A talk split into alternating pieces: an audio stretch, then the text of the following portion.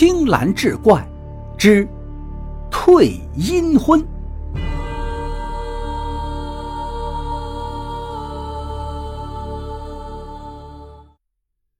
书接上回，明明是两个很轻巧的纸人，却怎么也送不进洞房里去，就好像有一股无形的反作用力，直接把那两个人往外推。见此情景。阴阳先生也有些毛了，他摸出火柴，尽快的把炮竹点燃。在震耳欲聋的炮竹声响过之后，那两个人再次向房里送两个纸人，却仍是无济于事。两个纸人还是被一股无形的力量给推了出来。看着这诡异的一幕，在场的人脸上都挂满了惊讶与恐惧。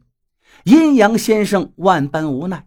只好向他那从不露面的祖师爷的祖师爷传下来的宝贝——一面万圣阴阳镜摸去。据说这东西能显示出阴阳两界过去与未来的特定情形，还能显示出各种鬼神精怪的原型，实是一枚宝镜。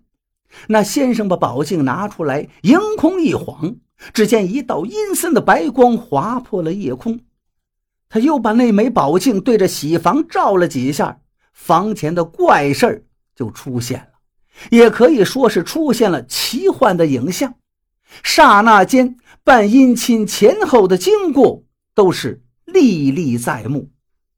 先是送亲的队伍从北往南，直奔南山洼西南方向南方墓地前的喜房。这时明明是夜晚，但镜子里的情景却分明是薄昼一般。不知怎的，在送亲队伍中还有我家乡的人，而我也在其中。那接亲的队伍也是一些姥姥家的村民，分明就是墓地这些人和那些在家里忙着准备喜宴的人。这些人就像白天办喜事一样，脸上都洋溢着很自然的笑容。时间不大，送亲的队伍到了村头，迎亲的鞭炮声随后响了起来。按规矩，男方是要带着纸扎的男新人到村头迎接的，接头后才可以把这女尸以及纸人送到墓地，举行配阴婚的仪式，烧了纸房子和纸人以及那些随嫁而来的陪葬用品，安葬就算完事儿了。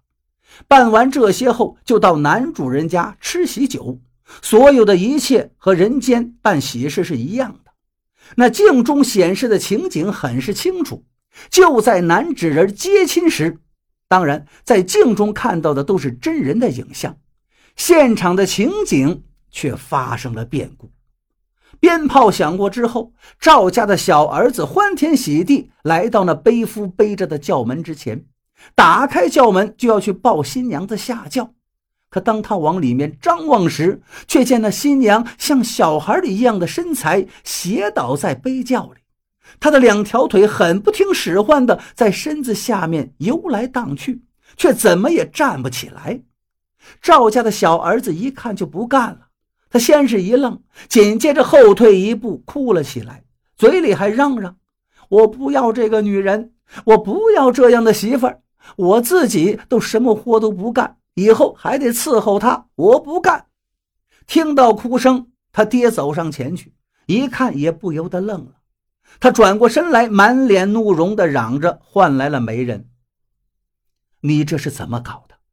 你看我赵家也是这远近闻名、有头有脸的人家呀，你怎么可以把这样的女人介绍给我儿子呢？就算我儿子现在还没有发达，但他总归也是个读书人。”我赵家怎么能娶这样的媳妇呢？这让我怎么对得起列祖列宗和我那早逝的小儿啊！你快去找女家商量，退了这门亲事吧。没人看到这种情景也傻了眼，心里更觉奇怪。这个女孩子活着的时候个子小了点是不假，可是怎么能小到这种地步？而且两条腿还不能站立呢？可是傻眼归傻眼，奇怪归奇怪，这事情还是得解决呀。他也没什么底气，只是说道：“这怎么可能啊？这个女孩子生前那身段是极好的，就是个子小了点她病死之后怎么会变成这个样子呢？说完，他到背轿的门前，打开轿门往里面看，只见轿中的新娘子歪身躺在那里，两条腿也不知道怎么给搞折了，就像只有肉皮连着似的来回逛荡着。见到这般情景，他仔细的回想了一下，这一路上并没有发生过意外的碰撞啊，怎么会把好端端的腿给折断了？他打了个哀声道：“唉，可能这是天意吧。”可就在这时，那宝镜里又出现了新的一幕，那帮迎亲的队伍把我围了起来，七嘴八舌的问道：“你现在辈分上去了？”咱们也成了亲上加亲，以后怎么称呼你呢？我答道：“这都哪儿跟哪儿的事儿啊？什么辈分不辈分的？你们怎么会提出这个不着边际的事儿呢？”正在我纳闷之时，在接亲的人群中闪出了一位头顶着香头牌位的我称作大姨的人。他说道：“小南呐，你是有所不知啊。”这个前来接亲的女人不是别人，正是你亲姨的女儿。你妈原本也是这赵家的女儿啊！我是越听越糊涂，就缠着那个大姨，让她给说个明白。于是她竟然说出了一个已经石沉海底的往事。